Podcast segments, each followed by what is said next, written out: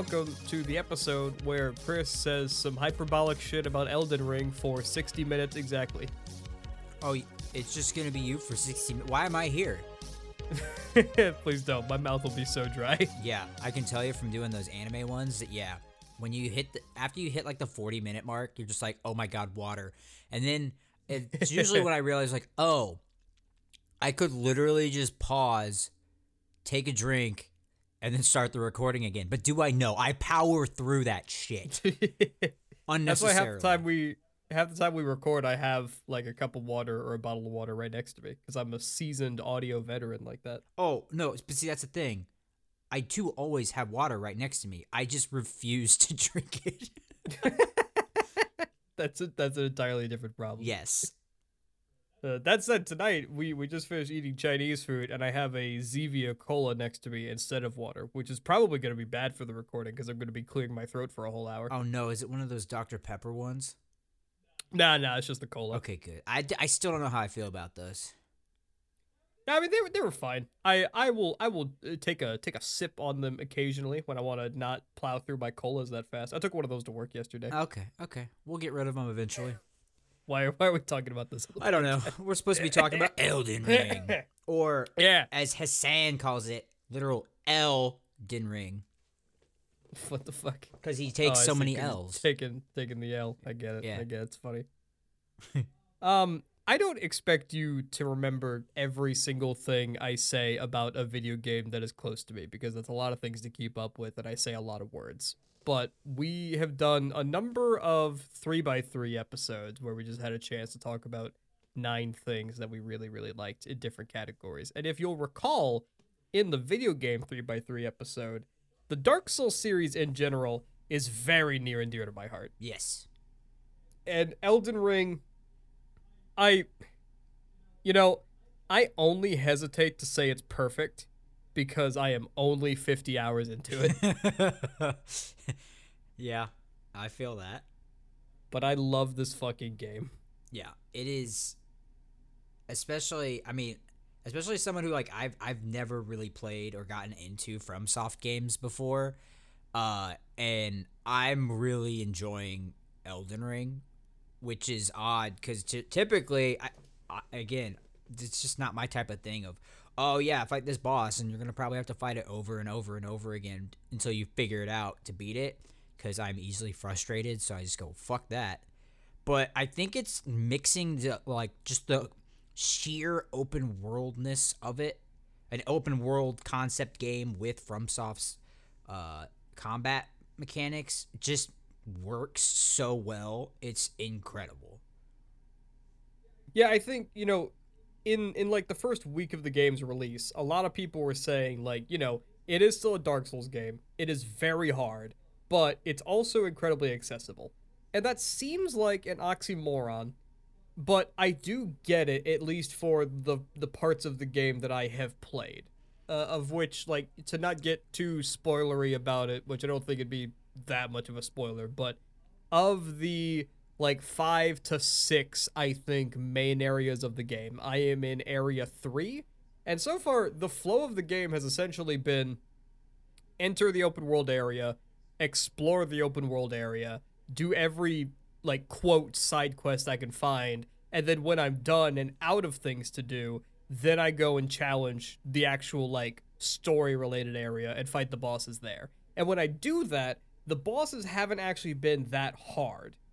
And and so the open world scales differently in difficulty than the bosses do. And so you get a chance to really indulge in the combat in a way that isn't constantly punishing like other Dark Souls games might be. So for someone like you that hasn't played a Souls game, you have the chance to like practice and understand the flow of the combat before you go and fight something really challenging. And even when you do, you're probably over leveled for that boss fight anyway. And so then it makes it a little bit more fun than just masochistic. But I wonder if that's going to keep up into the late game areas or if it's only because I'm halfway through the game. See, I, I think I don't think it will really matter, just because by then, at least based off of my experience so far, is I don't think I will ma- care about that. Like I, I will be okay for it to get a little more challenging, because you just got I they beat into you the mechanics of how your class fights.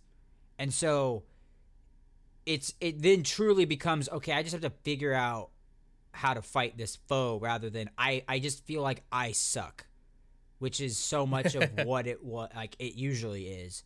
And then the, like whenever you can turn it into a thing of go, "Oh, damn it, me. Why did I fuck up that roll? Why did I dodge this way when I knew you should have dodged that way?" That's when it like you truly appreciate how damn good the game is because it's not just like at least I haven't come across a boss yet, a boss yet that's just brutally difficult. And so it's you're never just like, well, fuck, you know. I I don't know, I I can't progress cuz what you can do is you can just go explore some other shit and grind a little bit, level up, come back and then the boss will be way harder or way easier. I know when I finally faced the first when I faced Godrick, that's his name, right? The first like big boss. Uh, no, that would be Margit. Unless no, no, you no. mean no, not Margit. The one after him is Godrick. okay, then yes, like yes, the first yes, big, big boss of the like five or six there probably are. I don't know. There might be more. Uh, I fought him once just to see, and was like, okay. Or actually, no, I fought him a couple times. I think, yeah, and was like, damn, I just can't. I can't figure it out. Let me just go explore some more stuff. Blah blah blah.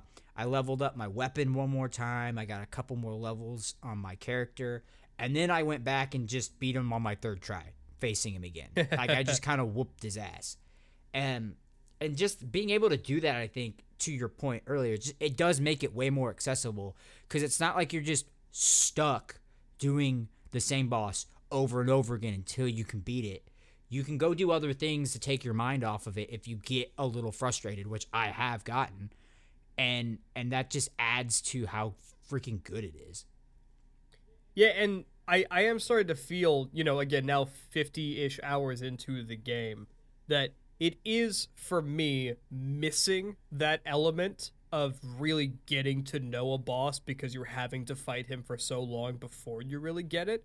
And and that's not a bad thing. I'm not saying that that takes away from the experience necessarily because that that's a very personal thing. I don't think that's necessarily a part of the the game design. And I think it will be there because as large as the game is and from where I'm assuming I am in character progression. I think it will get to that point, and I'm going to enjoy it anyway. And I'm also hopeful for uh, additional content uh, because every single Dark Souls game has had DLC, and the DLCs have always been a fairly significant jump up in difficulty, even beyond the main game. Ooh, that's interesting to know. Because, yeah, this world just seems ripe for additional content post game. Uh, granted, I still need to. Fi- the, the, the I guess if I had a complaint, it's like I still don't really understand how to figure out like the lore of what the hell's going on.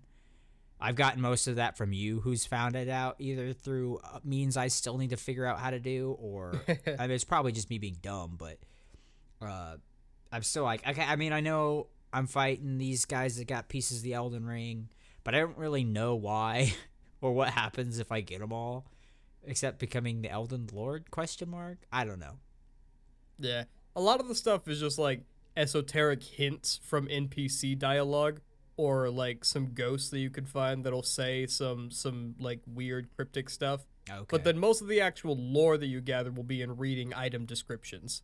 So like if you get a boss weapon, you should read its description and it'll tell you a little bit more about that boss. Oh, Um, but I have also found a couple of NPCs that weirdly for a Souls game do just kind of lay out some lore for you. yeah Because like uh, the the talking turtle with the pope hat in the church, love him uh, he just he just told you a story about two characters, and that kind of thing very rarely happens in a Souls game. he's like oh someone who's not here to try and kill me let me just talk to you yeah, that dude's dope. Love turtles. um have you run It's, uh, across the mask guy the maidenless mask guy again or multiple times Yes, have you only a second time. Okay, so no, I get we probably found him at the same spot then. Um, I'm I'm curious how he's gonna play into stuff as the game goes on because it's like they they're heavily hinting he will have a larger meaning. Yeah. Normally in in the Souls games, I think I've told you before, but uh, normally the the Souls games always have like one or like they have two endings, uh, and and it's either to rekindle the first flame and continue the Age of Fire, or snuff out the first flame and bring on the Age of Darkness, also known as the Age of Man.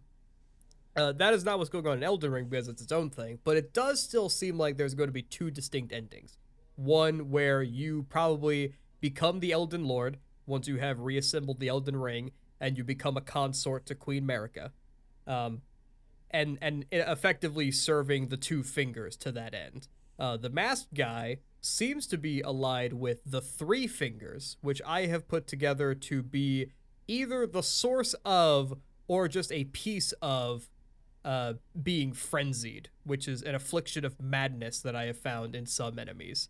Uh, and so that seems to be the other antagonistic force that normally, you know, with the Age of Fire and the Age of Man thing, there is like a gray area of like which one is really right, which one do I want to do. Um, but seeing the frenzied up close, it kind of seems cut and dry that there is just one good thing and one bad thing. So I'm wondering if that's going to get more complicated in another 20 hours or so. Yeah, it's just so funny how we're just how you just like going, oh yeah, 50 hours, 20 hours, like it is amazing how much time you can put into the game and it just feel like you not, not that you haven't progressed but that you just keep looking at the map and going oh my god there's just still so much more stuff to do yeah, as you pick up pieces of the map, it just keeps getting bigger and bigger, which which is something I I loved about its map design compared to Breath of the Wild, which I think currently is one of the most apt comparisons to another open world game. Eh, because for the most part, there's almost nowhere in Elden Ring that you can't go to immediately. Like on the mainland, nothing is blocking you from going anywhere. You can you can ride your horse right to the top of a volcano on the other side of the map from where you start, and the only thing stopping you will be enemies that you have to ride past, and they're not that hard to ride past. Yeah. Um, but what the fuck was I saying? Uh, the how you can just keep exploring the map and right. So when you start the game and you're only in Limgrave, when you press select, the map is a certain size, and that certain size is like once you zoom out all the way. For instance, the teleportation to Roundtable Hold gets really big on your map, and I thought initially that was just like for ease of access. That like you would want to go back to Roundtable hold a lot, so they don't want you to have to drag your cursor all the way down to the corner to select it. But then, hey, so that, so that's unlike Breath of the Wild, where if you press select and you open up the map, you see the entire map. You still have to unlock like more detailed versions of the map, but you see the boundaries of the map. You know how big this world is. Elden Ring is not that way because as you get other map pieces, that version of the map just keeps getting bigger and keeps zooming farther out to accommodate the new pieces of the land that you have found and put together.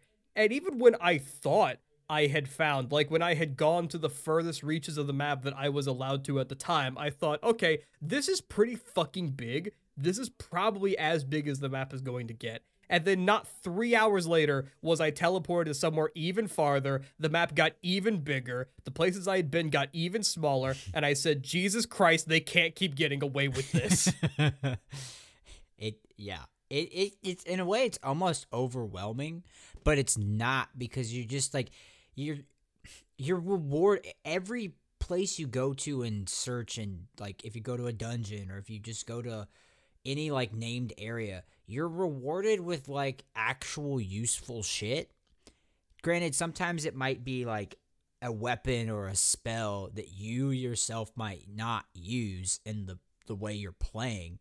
But but you're still getting stuff that's like, "Oh, this is worth getting at some point in time, maybe on another character, just like it, there's purpose to it. It's not like, "Oh, we we went to the thing and we got we got a bucket Yay, bucket. nah, like the the I, every time you I feel like every time you pick up an item, it's somewhat decent. Yeah, and like you said, even if it's not for you, it's gonna be something someone wants. Mm-hmm. Because like a lot of the secondary of the game, most of what you're gonna pick up is sorcery based, and neither of us use sorceries. Um, I am dabbling in incantations, which is a different magic system. So a lot of what I was picking up in the second area was not useful to me, but I still liked the uh, the experience of exploring that area and finding those things. Because as well hidden as some stuff is, and as barren as the world might look on first glance, it's honestly ridiculous how packed with content every corner is. Oh my god. Like that I explored the southern island uh once. Like I do, I went around most of the stuff and was like, "Oh yeah, okay, I found I found a lot." And then when I got stuck on um the boss I mentioned earlier, the first big guy. Wow. Godrick. Godrick. When I got stuck on Godrick, I was like, "Oh, let me go. It looks like I can see some other locations on the map that I haven't gone yet." I spent like 2 hours just to, uh, going back to that southern island to explore further before I was like, "Okay, I think I've done everything. I don't know." but then like to your point about stuff being hidden, like I had to I informed you about a part of a side uh, maybe a side quest to get a summons or uh some as part of a medallion that like I just randomly came across because when I was in a certain location, I saw a pot and went, I'm a I'm a smack it. And then it transformed into a person. I'm so fucking mad about that. and when I told uh, you were like, "What the fuck are you talking about?" And I told you, "Yeah, there's just a, a, pot. I hit it. He gave me a part of a medallion. And then when I found this other chick who is like on a wolf, she beca- became a summons. And you were like, "I I've talked to her. What the fuck? How do I do that?" but like the fact that there's like these super tiny thing, like, I mean, I I could only imagine the majority of people who've played the game, just like don't have her as a summons because they didn't hit that pot. Like that's crazy. Right, because it's in a dark area. It's like 20 feet off the main trail. There was a hard enemy before that pot, and there's an obvious direction to keep going down the trail to fight a mini boss away from the pot. There's nothing drawing you to that thing. It's tucked in a corner against a rock wall. The only thing interesting about it is that it's by itself. my monkey brain was like, I'm gonna I'm gonna hit that pot because I'd been around that area. I walked around, I checked all those buildings and picked up items, and I never thought to smack the pot because why would you? Now I'm like, I gotta break every object always now. right. And another friend of ours, like I'd also missed something else very similar. Where in Limgrave, the first area of the game, there's a tree off the the track, off the main path, that also turns into a man. Oh. But they give you more of a hint to that because if you get close to him, he'll actually like call out to you and say, "Hey, hey, buddy, can you like get me not turned into a tree, please?" Oh, I need to go find that. I haven't done that. Yeah, and I didn't find that initially either, but I had a, our friend guide me towards him, and like, there's got to be more of those kinds of people in the world, right? Yeah, uh, yeah. Jesus, it's just so packed full of shit. Oh my god, it's so good it's like it's like they took Breath of the Wild and and all of the content associated with Breath of the Wild and then took Dark Souls 3 and all of the content associated with Dark Souls 3 turned into one video game and for some reason they're still selling it for only $60.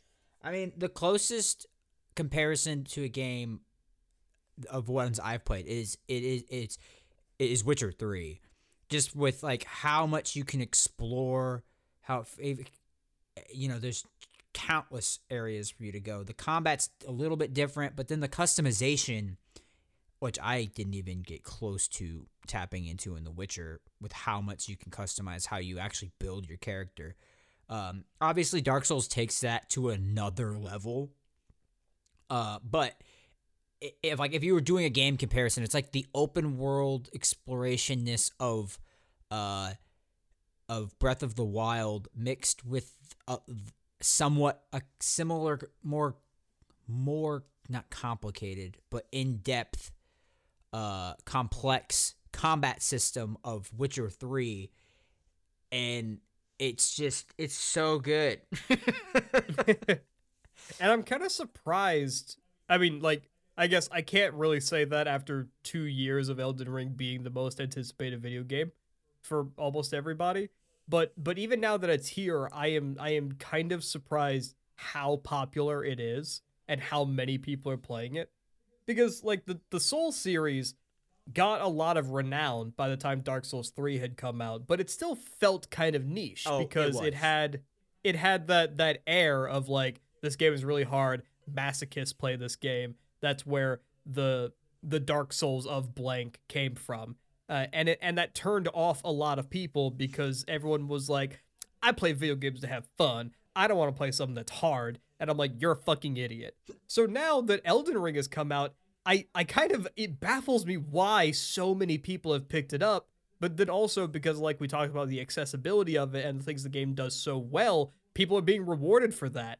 And it's probably, you know, comparative to things like Cyberpunk or the the three big shooters that came out, it's also an incredible testament how good of a game it is on release. Yeah. Well, did you did you know that, that they started production of this game before Sekiro? Yeah. And so I saw an interesting tweet that was like, "Oh, that must be why uh the jumping mechanic in in this game is mostly just used for like jumping up and like, you know, movement jumping. I don't I, have you played Sekiro?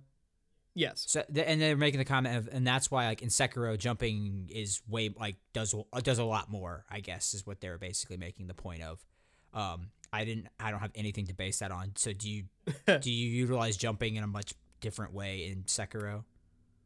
Uh, well, I will say Sekiro does some things that is unique to Sekiro that the Soul series does not. Um, so I, I think there are shades of it in Sekiro, and I do see. So, so what you're saying essentially is that the design mechanic was designed first for Elden Ring, Which is why so that's essentially a prototype for what they went on to do in Sekiro. yeah, which is why like because like jumping is like yeah you can jump, cool, and Yeah. you can use jumping attacks, and then they basically they they were trying to make the point that like and then in Sekiro like you use jumping to do more than that like it's it's two steps further down on development of what jumping can be used for. Yeah, I think in general, Sekiro is a more movement based game because then you also have things like the grappling hook, uh, Mm, yeah. where, for instance, in the fight in the lake with the giant monkey, almost the entire time you are constantly grappling up into the air just to get out of his way. And so then you might drop down for a plunging attack. So I think that's perfectly likely, and that makes sense to me. Uh, but I am at this point not so intimately familiar with Sekiro that I could talk about on a deeper level. Um, I will say that uh, the jump actually does have iframes, and I have used the jump to avoid some attacks, but it's not as intuitive as just rolling. Huh. Interesting.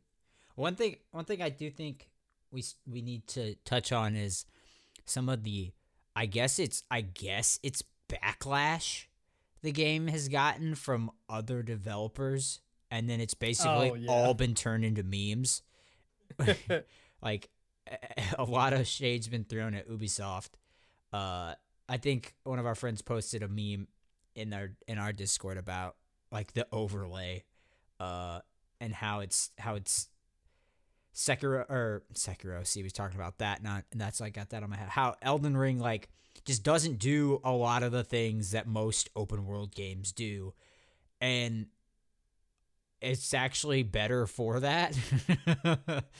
like you don't Yeah. have to get you don't have to have your character go go hmm I wonder if there's something interesting over there and have all these map markers so you just see everything you know you have to actually just Right. explore you don't get like oh here's a question mark there's something there to go find uh Yeah, if you if you haven't seen this image, you should look it up on on Google because it, it, it is hilarious and makes you appreciate the minimalism of Elden Ring's UI.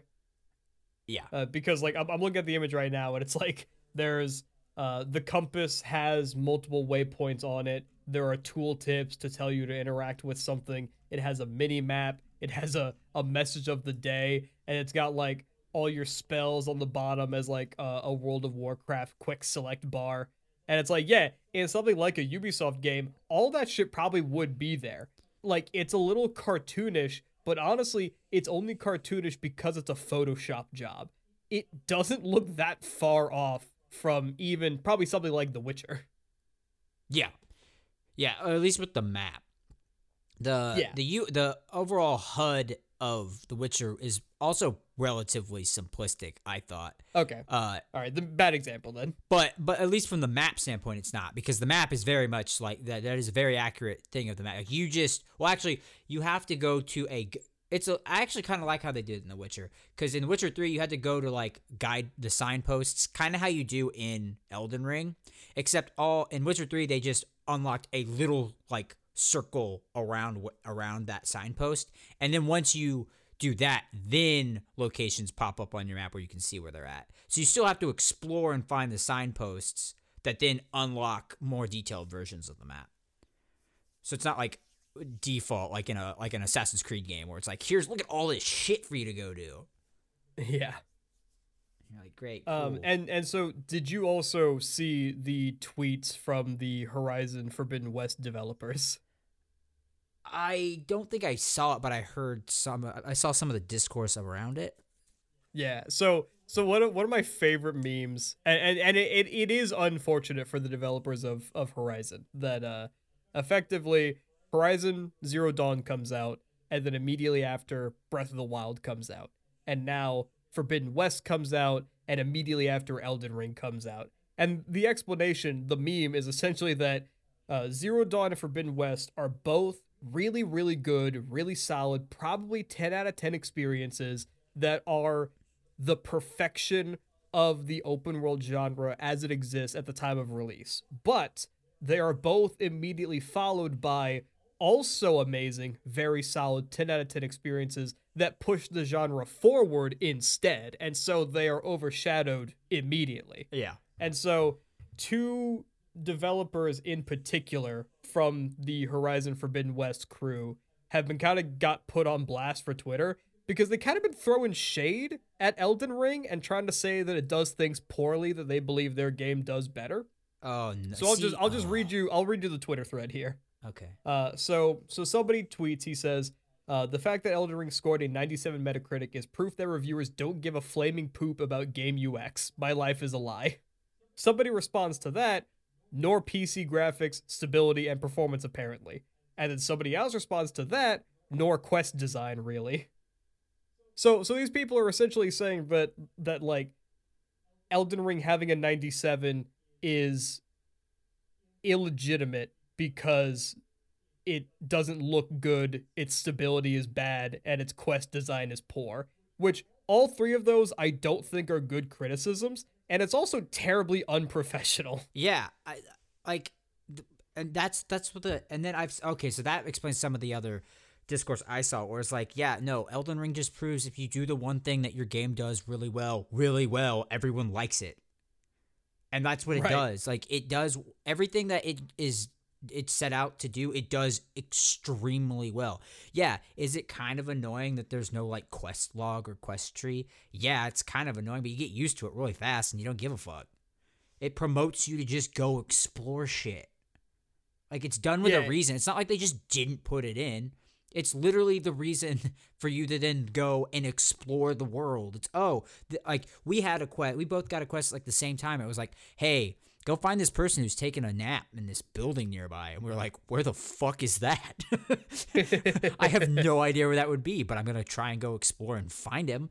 You know, like and yeah, the unprofessional thing. Like, too, it's like, why are we still in a in a time where like you're dogging other games? I thought we got past that, and we were just like, yes, video games are good. Games can be different, and they're all good. Like, come on. Yeah, absolutely. And and I'm not I'm not gonna say that these people speak for the entire Horizon uh, dev team, of course, but it is just sad that uh, the the people are dogging on it like that. But they're just individuals. They're allowed to use Twitter how they want. They're allowed to be wrong.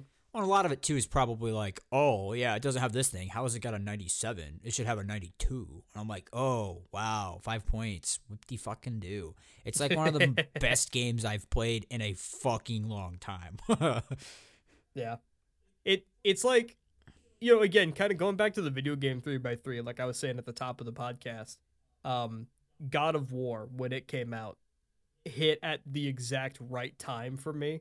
That like I was having a really hard time putting any time into any video game whatsoever. Uh, and I fell in love with God of War so deeply that I was surprised at how many hours I was putting into it to the point that I tell people God of War taught me how to love video games again. Mhm. And I'm kind of having a similar experience with Elden Ring. yeah, Like I can't remember the last game that I sat down and put this much time into so consistently. and it- aren't even like, like- halfway through it yet. Right. Like I, I I legitimately have no fucking clue how much of the game I've actually played, but it's definitely not even half. yeah, and that's what It's they, like it feels just like being back in high school and you're sitting in class all day counting down the hours until you can go home and play your new video game again. And like, but that's that's another thing I like about it is that we've both approached the game, I think, very differently. Where you're doing these big, huge bin sessions where you're just fucking playing it and playing it. Me, it's like it's still just kind of the nature of it. Of like, if I get to a part where I just am like, ah. I'm struggling like crazy. I've lost any motivation. I, I put it down. So I I most of my play sessions have been for like one to two hours, and then I just stop. Like Saturday, I played all day and that was the longest I'd played it and made a lot of progress. But like I, I I'm just like I, I could be playing this game for literally like two months before I finally finish it, just because I'm playing it at a slower pace. But I'm still enjoying the heck out of it, and I think again go another thing going back to the accessibility of it. It's like just play it at your own pace. Like don't worry about some of the great the larger dark uh, the souls community being toxic little shits as a lot of them are uh I just fucking put that shit out of your mind and just play the game and enjoy it because it's just, it's just good. Again, I'll keep saying it. yeah, and I the the the issue is probably a little bit more complex than this, but I am curious.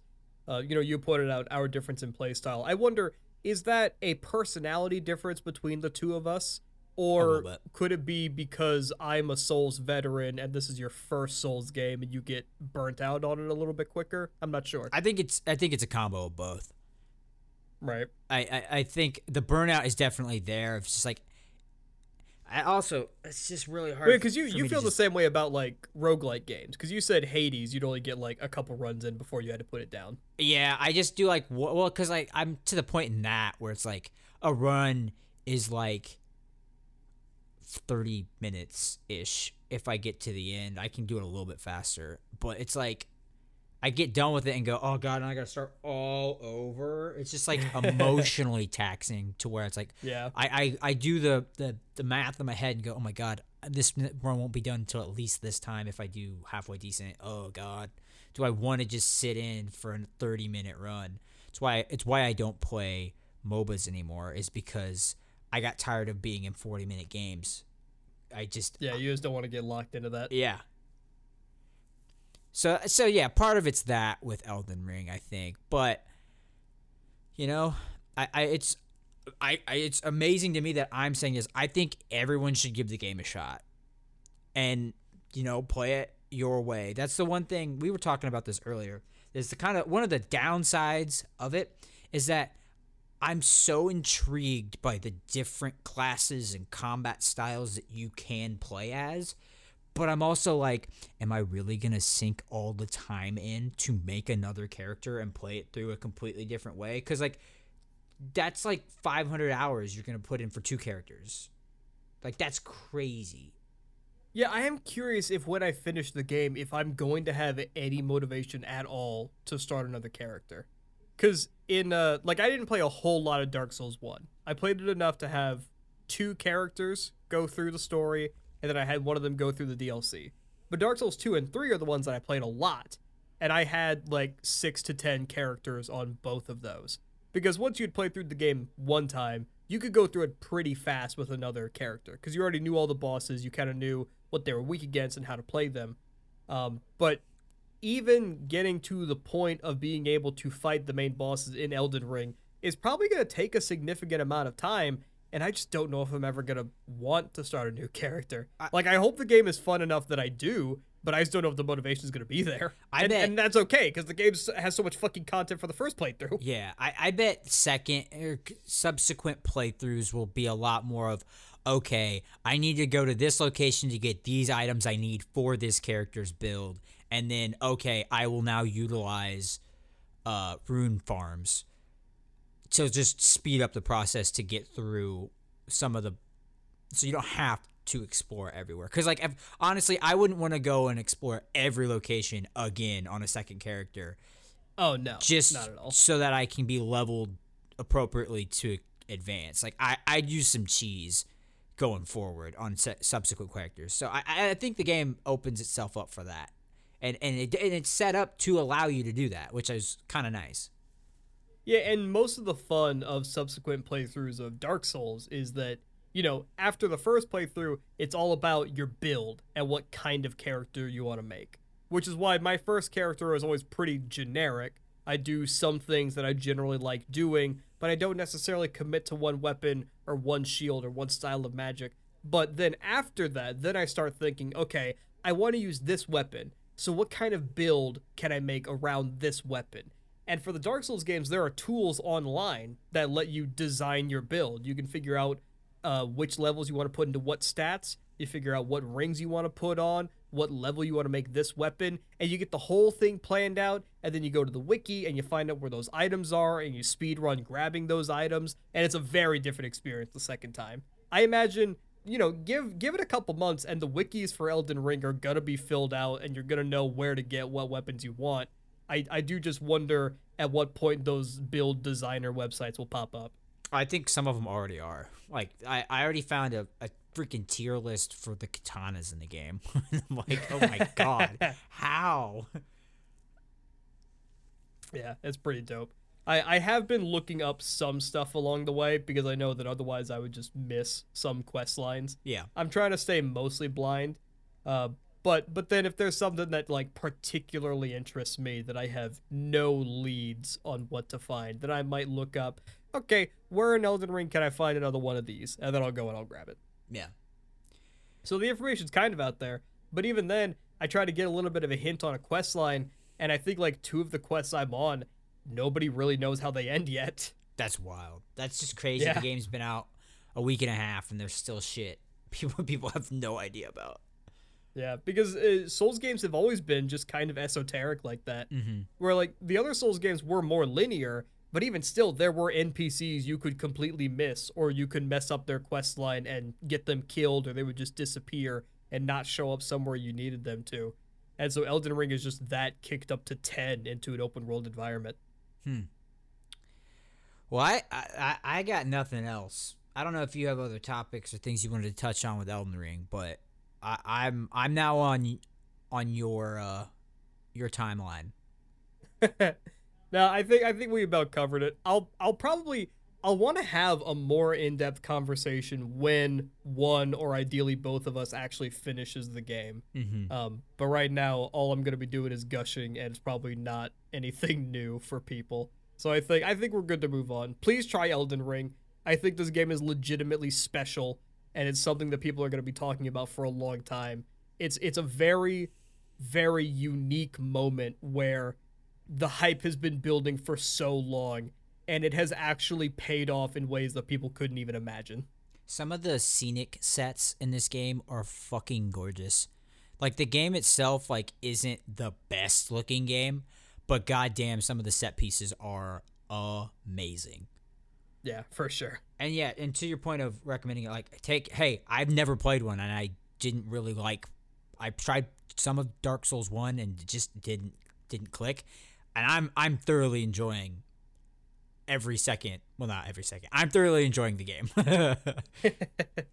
Yeah, I haven't talked to a single person who has started playing it that hasn't liked it, who just hardline says, you know, I didn't think this was going to be for me. It turns out I was right. it's addictive. Everyone has found a way to enjoy it's it. It's addictive, and and again, it goes back. I, I'm telling you, it goes back to the open worldness of it. It's just you can just kind of play it your way until you get to the boss fights, but then you go in knowing, okay, let's just learn this shit. But yeah, good All right. game, good game, good. And now we're on we're on the back half of the podcast where both of us are itching to get back to playing Elden Ring, but there But is uh, one some- thing that we do want to hit on. I got some bitching to do. Oh wait, are we, are we waiting on that? no, I mean it, it's part of it. I think let's hit the news Okay. and then and then you can do the bitching. the bitching. so so we had said a while ago that um I mean you know we didn't we didn't break the news but like it was reported a while ago long long time ago that Sony and by extension Funimation had acquired Crunchyroll for like what was it, a 1.2 billion dollar deal? An absurd like amount that. of money. Um, and so we we had hypothesized at the time what that might look like. Are they going to stay separate? Are they going to join together? Is Sony going to make some new anime platform?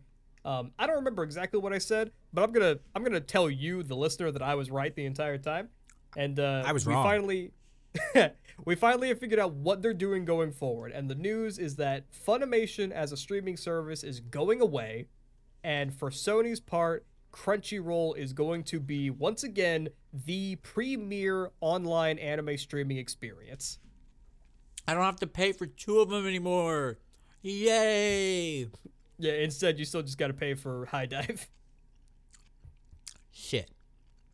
Well, I usually only do that if HIDIVE gets um, a show I really want to watch, which I don't know if I mentioned this previously, but it's so funny to me that um, Teasing Master Takagi-san is now on HIDIVE. That show is basically the anime slut of the industry because it's been on three separate platforms for all of its seasons. Season one was on like Crunchyroll and maybe Funimation. Season two was on Netflix, and now season three is on HIDIVE, and they're all like mutually exclusive. So like, you can't That's hilarious. you can't watch all three seasons on one platform. it's I kind had, of I had no idea. yeah, it's kind of fucking stupid. but anyway, um, yeah, I my prediction was that I think which I thought that they'd keep them both. They'd find a way to have them both, and I'm I was kind of surprised, but also welcomely surprised that they're going to merge the two into just one streaming service because it's so stupid right now me having to you know like there's four shows this season i'm watching on funimation. So i that's enough to warrant me to pay for funimation for three months where the majority of the shows are on on crunchyroll. Um i think some of the shows have already started moving over. They all are they all have not made that move because some of the funimation exclusive shows this season none of those have made the move to crunchyroll yet Yeah, I do think the turnaround is going to be pretty fast. yeah next Uh, season everything's gonna be on crunchyroll and Sony is doing everything they can to get people transitioned to Crunchyroll pretty smoothly. Uh, I know that they have said, for instance, if you have an annual subscription to Funimation, they will transfer whatever your remaining membership is, and they will give it to you on Crunchyroll. So nobody's losing anything on this. oh that's cool so if you've already paid for a little bit of Funimation, you should email somebody, and they should give you credit on Crunchyroll to keep your anime going. I wonder how that works if I have both. They'll probably go, thanks for your money. Uh, they'd probably give you a credit, and then you just wouldn't have to pay for Crunchyroll again for a while. oh, maybe. I think I, I am really stupid and get Crunchyroll monthly. Oh, Oh, that's not good. Well, it's still. That's pretty- like that's like seven dollars a month, isn't it? Yeah. I had it on a, a pretty sick deal for the longest time, but I don't think I've been. Gra- I think my grandfathering in at that rate has gone away. And I'm like, you sons of bitches, I'm just too lazy to change it. and like for me, I watch enough that it's like I don't care. It's not ten dollars yet. That's it. That's one thing I want to talk about. They're gonna up the price of Crunchyroll. It's gonna be at least ten dollars. There's no way. Oh yeah, yeah. Especially like you know you you take into account all the anime that Funimation had exclusive is a- distribution a rights to, shitload. going back to like the late '90s, early 2000s. All of that classic catalog moving to Crunchyroll. Their their whole library is getting an incredible bump, and so yeah, there's no way that they don't up the price at some point. including all those English dubs. Like Yeah. so many English dubs. But oh, My only question now. Oh, go ahead. well you you have to watch My Dress Up Darling now once once that makes the transition because you will love that show. You will love that show. The voice I know, I know, the- I would. The English voice actress for the main character, I've started following her VTuber channel and I'm I'm terrified to start watching the English dub of that show because I know I will love it more than the Japanese version and then I'll feel like a hypocrite. my my YouTube has fallen down this weird rabbit hole of a lot of videos that I have recommended are very specifically quick snippets of the English dub from My Dress Up Darling, but also uh Don't Tease Me Takagi-san. Oh, see, I haven't seen anything from season three, which is probably good because then it's not. Uh, Or no, I'm sorry, not Takagi, Nagatoro. oh, okay, yeah, that makes more sense. I haven't seen like nothing of season three Takagi-san, and that's because it's on fucking HIDIVE and nobody's watching it. right. But also, like, I I was caught up to the manga not that long ago, and I'm like, it's just more of the same shit. It's just different stuff they're doing. So like, I kind of really don't care to watch anymore. But, but anyway, back to the topic at hand. yeah. Um, So that's the news. Uh, you have been wanting for a while now to complain about the Crunchyroll Anime Awards. yes, because I've been play- shit. They were like a month ago at this point. but um part of my part of my issue is and, and it's kind of weird to bitch about that about this this year given how some of it played out but crunchyroll always tries to like promote it as like the award show for anime but but that it's it's all bullshit because it ends up just being a popularity contest and even amongst the fucking judge like the named judges who I'm pretty sure are what 70% of the vote compared to the public's portion. And and it still ends up just being a complete and utter popularity contest all the time. And it's just annoying that they prom- try to the way they promote it. Like if you want it to just be a popularity contest, just say, "Hey, we're having anime awards and Shonen's going to win everything." And, you know, don't have judges, just let it be a popularity contest like all the other like anime trending um what's what are some i'm trying to think of the, the anime subreddit like they have their own award shows they do amongst their communities that's all 100% fan voted which are always way more accurate of what was better like what should have actually won awards than what crunchyroll's is because it's people the people who are voting on it are people like me who watch fucking everything. And so it's if if if the, a show that wins you'd go okay yeah i could see i could see how that show would win that. Like i'm pretty sure anime trendings or the anime subreddits show of the year was fruits basket which wasn't even fucking nominated i don't think for show of the year on crunchyroll. It might have been. I can't remember but like that was never gonna win on crunchyroll and that shows the, the finale was amazing granted i think it was show of the year no not really but like you could tell me it was and go, okay, yeah, if enough people liked it enough, that's fine. And so the reason why I think it's kind of weird this year to bitch about it in this way is that they didn't promote it the same way they usually had. Like there wasn't a live stream this year, and I don't really know why. I don't know if that was still COVID related or they just didn't want to do one. So like they just put out like a video of here are the award winners. Very anticlimactic, in my opinion. Um, so I don't know if they're just changing their tune on it, or if or or what if this year was an anomaly. But like I I I, th- I think the anime community needs like doesn't need. It would be beneficial to have like, hey, this th- if you win an award on this site or Crunchyroll through this thing like the Oscars. Like there's a bajillion different acting award shows, but like the Oscars is the big one. Like I, I- think it would be cool to have the industry have a big one in awards, and maybe there's one in Japan and I just don't know about it. That's like all industry people that vote, but it just it, it's really annoying. Mostly getting at the crux of this, I'm really annoyed at like Jujutsu Kaisen winning everything when like it was it won for half of its fucking season. Like that's fucking ridiculous. Like Jujutsu Kaisen, good show. I'm gonna pull a trash taste thing and say it wasn't that great. It was good. Come at me, bitches. Uh, but like it should it have won all the things it did? No. Should Demon Slayer, the Mugen Train part of the arc, have won everything? Hell no. Was it good? Yes. Was it fucking amazing? No. Now the Entertainment District arc though, like next year when that gets nominated and that wins everything, I'm not gonna have any complaints with that because Jesus fucking Christ, was that amazing? My eyes still haven't gotten over the animation in that. Um, but anyway, back to the point. Long story short, I don't know. What? Yeah. So uh, I just want. I, I would love to end. it- I would. I would just love What there the to be a fuck did you legitimate. just- a legitimate anime awards show, and Crunchyroll has tried and they keep failing, and it's really annoying. So I'm hoping that with the with Funimation and Crunchyroll joining together, maybe they can further try to legitimize the award show and make it less of a popularity contest. I won't hold my breath on that, but a boy can dream, right?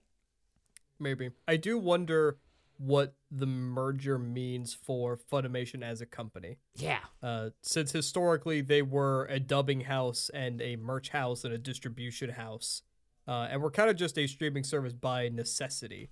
And so now they can put all that to the side. Uh, Crunchyroll had started doing their own dubs because they made the English dub for Konosuba. Uh, and so now I, I do wonder if, uh, and, and I guess it's more like what are Sony's plans? Like, how big do they want their anime streaming division to be? Are we going to see some upgrades to the Crunchyroll streaming UI? Are we going to see a, a, a bigger budget production for Crunchyroll Anime Awards? Uh, these are things that we won't know for a while. Yeah. And RIP, Funimation's absolute shitter UI. Rest in death, bitch. I'm so glad I don't have to use that anymore.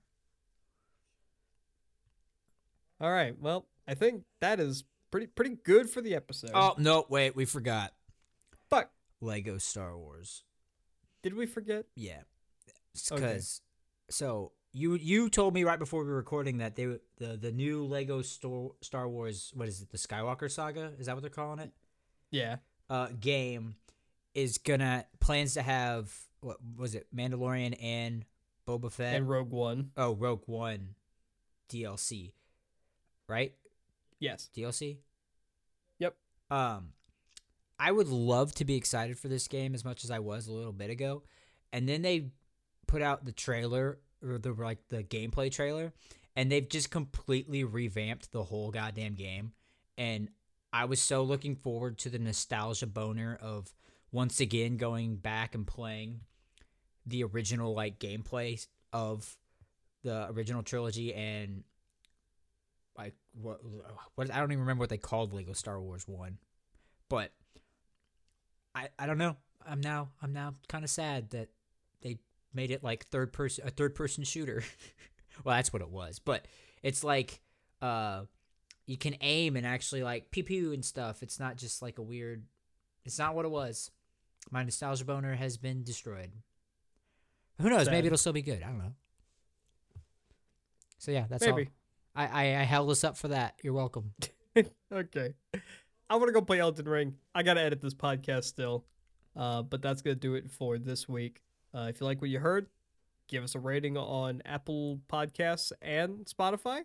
Uh, and tell a friend about us and uh, get us inside more ears so that more people can hear the gospel of Elden Ring in three months when me and Hayden have both finished the game and we'll have a more in depth conversation about it. And if you follow us on Twitter, we'll actually tweet. We will we will tweet once for every new follower we get. At obsession underscore pod on Twitter. Boom. But until then, we'll see you in a couple weeks. Goodbye.